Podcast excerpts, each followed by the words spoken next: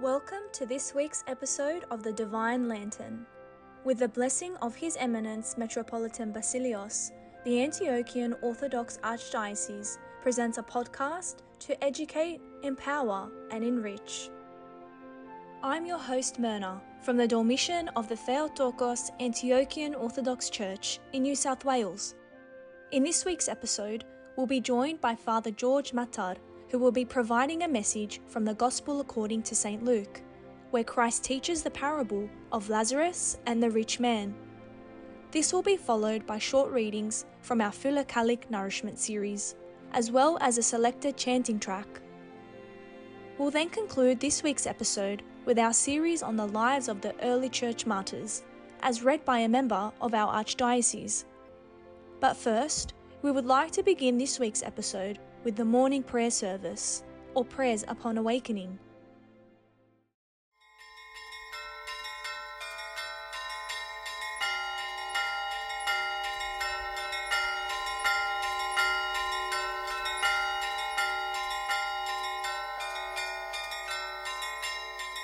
O God, be gracious to me, a sinner.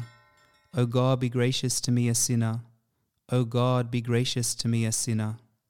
Glory to you, our God, glory to you.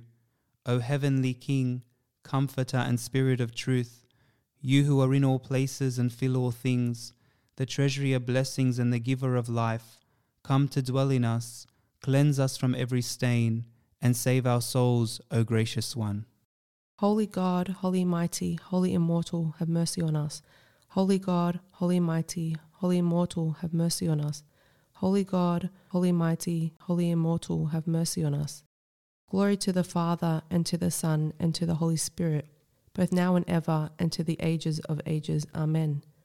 All Holy Trinity, have mercy on us. Lord, cleanse us from our sins. Master, pardon our iniquities. Holy One, visit and heal our infirmities for your name's sake. Lord, have mercy. Lord, have mercy. Lord, have mercy. Glory to the Father, and to the Son, and to the Holy Spirit, both now and ever, and to the ages of ages. Amen. Our Father, who art in heaven, hallowed be thy name. Thy kingdom come, thy will be done, on earth as it is in heaven. Give us this day our daily bread, and forgive us our trespasses, as we forgive those who trespass against us. And lead us not into temptation, but deliver us from evil. For yours is the kingdom and the power and the glory of the Father and of the Son and of the Holy Spirit, both now and ever and to the ages of ages. Amen. As we arise from sleep, we fall down before you, O good one, and we cry to you with the hymn of the angels, O mighty one. Holy, holy, holy are you, O God. Through the Theotokos, have mercy on us. Glory to the Father, and to the Son, and to the Holy Spirit. Having raised me from bed and from sleep, O Lord, enlighten my mind and my heart, and open my lips that I may praise you, O Holy Trinity. Holy, holy, holy are you, O God. Through the Theotokos, have mercy on us. Both now and ever, and to the ages of ages. Amen. Suddenly the judge shall come, and the deeds of each shall be laid bare. But let us cry out with fear in the midst of the night Holy, holy, holy are you, O God. Through the Theotokos, have mercy on us. Lord have mercy, Lord have mercy, Lord have mercy.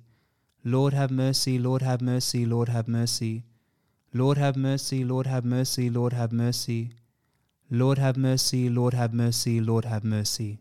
As I rise from sleep, I thank you, O Holy Trinity, for because of your great goodness and long suffering, you are not wroth with me, the slothful and sinner. Nor did you destroy me in my iniquities, but did show your wonted love for man. And when I was prostrate in despair, you did raise me to keep the morning watch and glorify your dominion. And now enlighten the eyes of my mind, open my mouth to meditate on your words and to understand your commandments, and to do your will, and to chant to you in heartfelt confession, and praise your all holy name of the Father and of the Son and of the Holy Spirit, both now and ever and to the ages of ages. Amen. Glory be to you, O Almighty God and King, for in your divine and man befriending providence you have deemed me, who am a sinner and unworthy, worthy to rise up from sleep and to enter your holy house. O Lord, receive the voice of my supplication, as you receive that of your holy noetic powers, and be well pleased that with a pure heart and in a spirit of humility, praise be offered to you from my defiled lips, so that I, with the radiant lamp of my soul, may also become a communicant with the wise virgins and glorify you, God the Word, glorified in the Father and the Spirit. Amen. O Christ, the true light, who does enlighten and sanctify every man who comes into the world, let the light of your countenance be signed upon us, that in it we may behold the unapproachable light, and guide our steps in the performance of your commandments by the intercessions of your all immaculate Mother and of all your saints. Amen. Through the prayers of our holy fathers, O Lord Jesus Christ our God, have mercy on us and save us. Amen. Lord Jesus Christ, Son of God, have mercy on me, a sinner. Lord Jesus Christ, Son of God, have mercy on me, a sinner. Lord Jesus Christ, Son of God, have mercy on me, a sinner. Lord Jesus Christ, Son of God, have mercy on me, a sinner. Lord Jesus Christ, Son of God, have mercy on me, a sinner. Lord Jesus Christ, Son of God, have mercy on me, a sinner. Lord Jesus Christ, Son of God, have mercy on me, a sinner. Lord Jesus Christ, Son of God, have mercy on me, a sinner. Lord Jesus Christ, Son of God, have mercy on me, a sinner. Lord Jesus Christ, Son of God, have mercy on me, a sinner.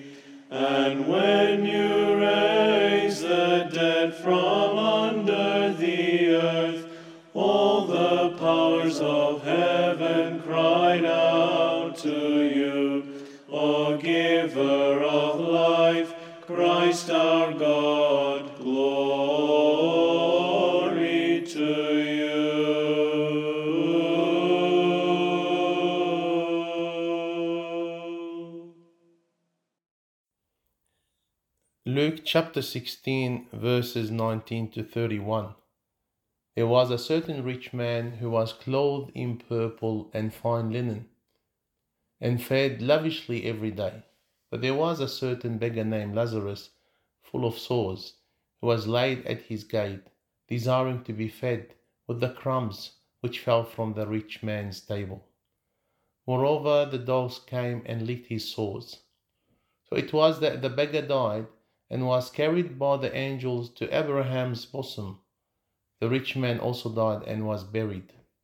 And being in torments in Hades, he lifted up his eyes and saw Abraham afar off and Lazarus in his bosom. Then he cried and said, Father Abraham, have mercy on me, and send Lazarus that he may dip the tip of his finger in water and cool my tongue, for I am tormented in this flame. Abraham said, Son, remember that in your lifetime you receive your good things, and likewise Lazarus evil things. But now he is comforted, and you are tormented. And besides all these, between us and you, there is a great gulf fixed, so that those who want to pass from here to you cannot, nor can those from theirs pass to us. Then he said, I beg you, therefore, Father, that you would send him to my father's house, for I have five brothers, that he may testify to them, lest they also come to this place of torment. Abraham said to him, They have Moses and the prophets, let them hear them. And he said, No, Father Abraham, but if one goes to them from the dead, they will repent. But he said to him, If they do not hear Moses and the prophets, neither will be persuaded though one rise from the dead. In the name of the Father, and the Son, and the Holy Spirit. Amen. Brethren, this parable I have just read is known as the parable of the rich man and Lazarus. Jesus begins by introducing us to two characters an extremely wealthy man and a beggar named Lazarus. This is the only parable where Jesus names any of the central characters. Jesus called the man Lazarus, the Greek version of the Hebrew name Eleazar, a name which means God is my helper. Throughout this beggar's life, he has received no care or support from anyone else but God. From a first reading of this parable, it's not entirely clear why the rich man ended up in hell. Is it because he was rich in this life? We know from the Gospel that even though wealth is seductive and far from always being beneficial for spiritual life, still not all the rich were condemned. In the Bible, we know examples of righteous men who were very rich. The righteous Joseph, the son of Israel, controlled the vast treasures of Pharaoh. The righteous Job, blameless and God fearing, was very rich. Also Zacchaeus, Joseph of Arimathea, and Nicodemus were rich. Christ never said to the rich will not enter into the kingdom of God, but that man will not enter into it who trust in wealth, who think that not God but wealth will save them. Mark 10:24. The rich man's fault was that he lived only for the flesh. He enjoyed earthly goods without measure and completely ignored within himself every manifestation of spiritual life. By this precisely, he also prepared for himself a bitter fate. The Apostle Paul says, Be not deceived, God is not mocked. For whatsoever a man sow, that shall he also reap. For he that sow to his flesh shall of the flesh reap corruption. But he that sow to the Spirit shall of the Spirit reap life everlasting. Galatians 6 7 to 8. Each man himself prepares for himself his portion beyond the grave. The rich man became hardened in soul to such an extent that he did not show any compassion for Lazarus, who lay at his gate and whom he constantly saw. The soul of the rich man became incapable of love for his neighbor. On the other side, the Lazarus received a heavenly reward, of course, not because of his material destitution but because of his consciousness of his spiritual destitution. Because in this sense, he apparently listened to Moses and the prophets. Brethren, Jesus spoke often of the need to believe in him for eternal life, but he also spoke throughout the Gospels on the need for charitable works and righteous living as well. In fact, he summed up his teaching on this matter by warning us not all who say to me, Lord, Lord, shall see the kingdom of heaven, but those who do the will of my Father who is in heaven. Our God's will is to feed the hungry, give drink to the thirsty, care for the stranger, clothe the naked, visit the sick, minister to those in prison, and preach the gospel without error. In other words, we are to be the hands, the feet, and the heart of Jesus and do what he would do in the midst of such human suffering. We are, after all, his body on earth, called out from among the nations to carry on his ministry to the fallen and hurting people of this world. The thing that he did during his lifetime on earth, we are to continue to do, that his love may be manifested in us and through us, and that the world might know that we are His. Also, we learn from this parable that it is impossible for a man to change his condition and status after death. Life on earth is the time for repentance and righteous deeds, and life after death is for judgment and accountability. As I look at this parable, I certainly find much that I need to pay closer attention to. I'm always far more concerned with my own life and pleasure than with the real needs of others. It's easy for me to look past those in need and ignore them. When I hear of someone's great need, I may fall piously to my knees and pray, Oh Lord, raise someone up to help that person, someone else, Lord, because you know how busy I am. Yes, it is very easy for me to be too busy, too protective of my own time, and too blind and unfeeling, just as the rich man was with poor Lazarus. This parable is important to our life and instruction. Good works of charity are necessary to our salvation. No one is saved apart from Christ, but neither can any Christian expect to ignore the needs of others and be awarded heaven strictly on the basis of these pure faith alone. We need faith in Jesus and we need to allow that faith to mature in us, leading us to works of mercy, works that show forth Christ in us, works that ultimately validate our faith and give it life. At the conclusion, I would like to read for you a small paragraph from Isaiah chapter 58, verses 6 to 11. Is not this the kind of fasting I have chosen? To loose the chains of injustice and untie the cords of the yoke, to set the oppressed free and break every yoke? Is it not to share your food with the hungry and to provide the poor wanderer with shelter? When you see the naked, to clothe them and not to turn away from your own flesh and blood? Then your light will break forth like a dawn, and your healing will quickly appear. Then your righteousness will go before you, and the glory of the Lord will be your rear guard. Then you will call, and the Lord will answer. You will cry for help, and he will say, Here am I.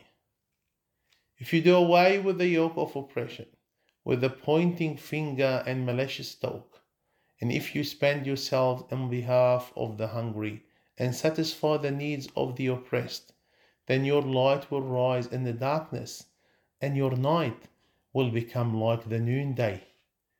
The Lord will guard you always. He will satisfy your needs in a sun scorched land and will strengthen your frame. You will be like a well watered garden, like a spring whose waters never fail. May such living faith be found in each of us. Amen.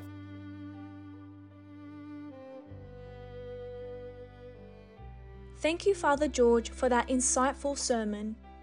And now a reading from the Philokalia. Take your weekly spiritual dose and reflect on the words of our holy Neptic Fathers with this week's Philokalic nourishment. Whatever you are doing, remember that God sees all your thoughts, and then you will never sin. St. Isaiah the Solitary.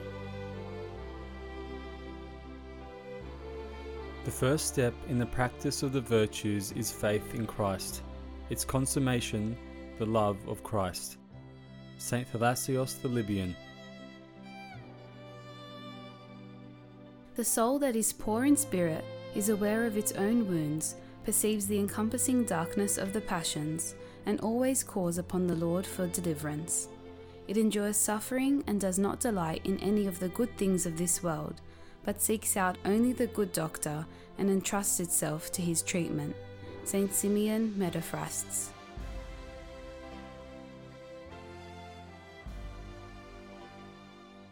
On October 31st, in the Holy Orthodox Church, we commemorate the holy apostles Starkios, Apellos, Amplius, Urban, Aristobulus, and Narcissus of the seventy.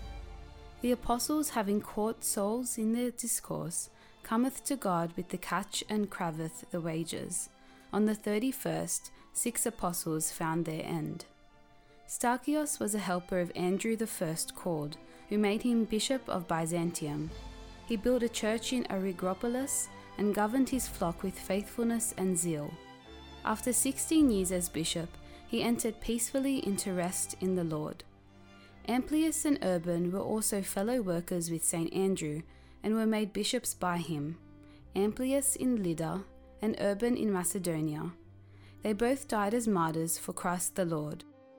Narcissus was made bishop of Athens by the apostle Philip, and holy Apellos was bishop of Heraklion in Trachis. Aristobulus, the brother of the apostle Barnabas, preached the Christian faith in Britain and died peacefully there.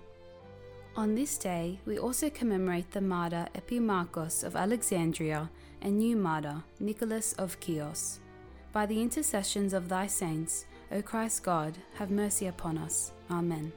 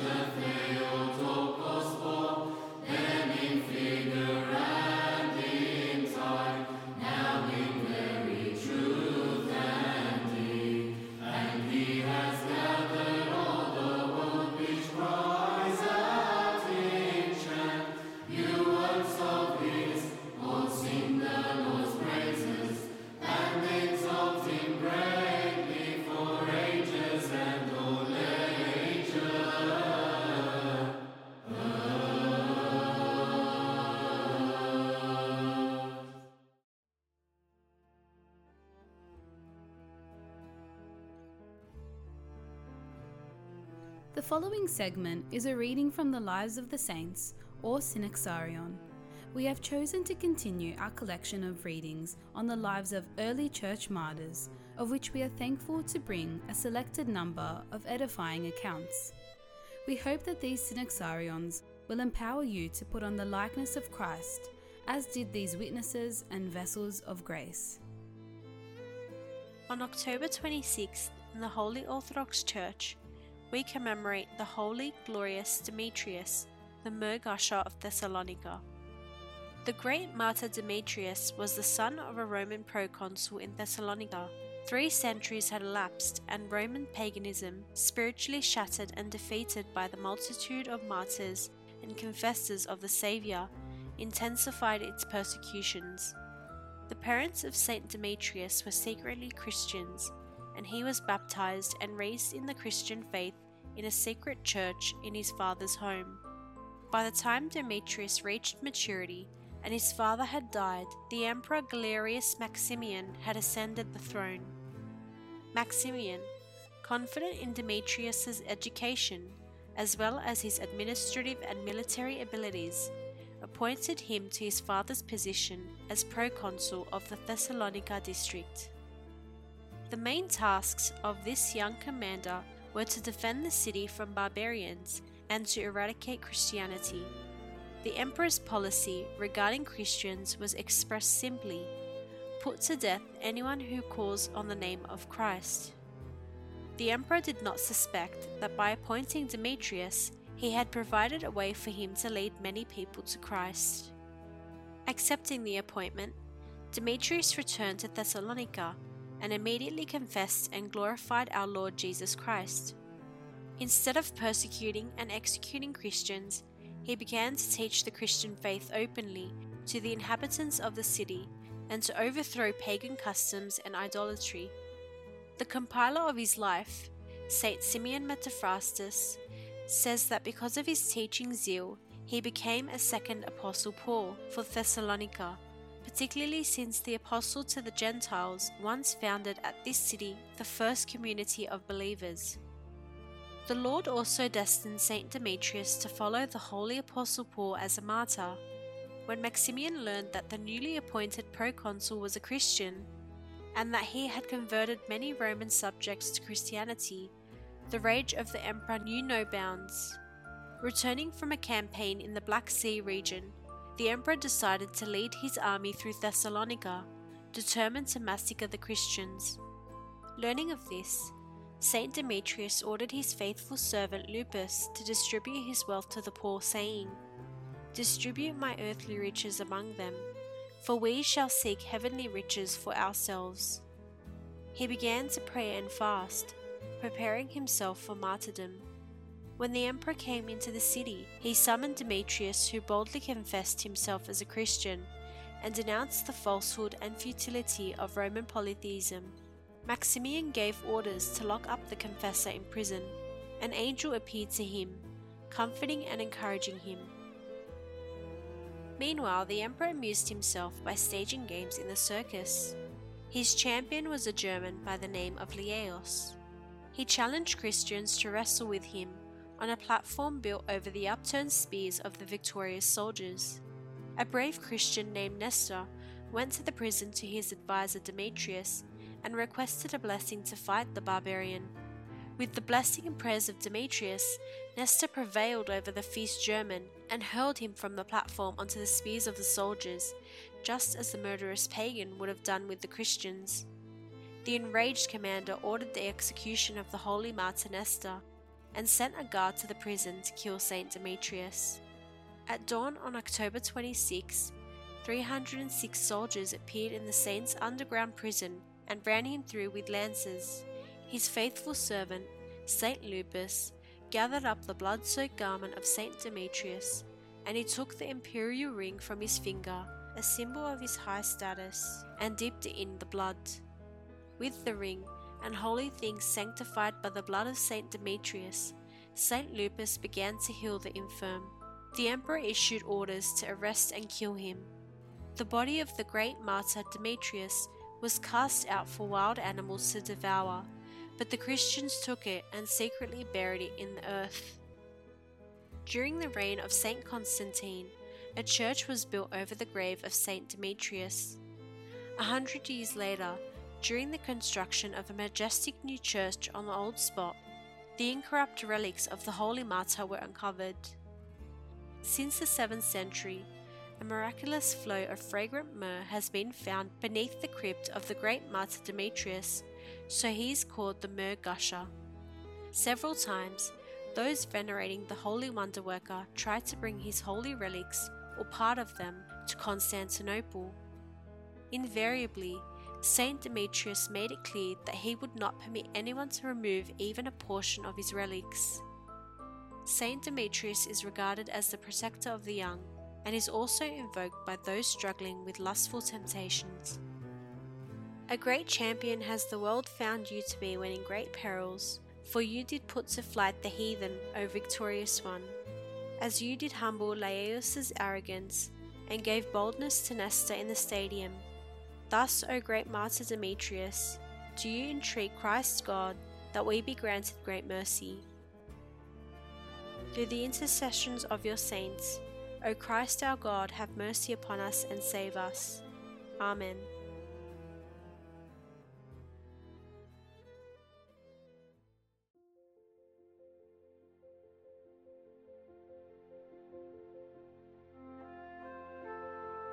A big thank you to all our listeners as we conclude this week's episode of The Divine Lantern. Be sure to share and subscribe to our channel on your favourite podcast provider. For more information on our Archdiocese, follow us on our social platforms by searching Antiochian Orthodox Archdiocese Australia. We hope to be joined by you all again next week.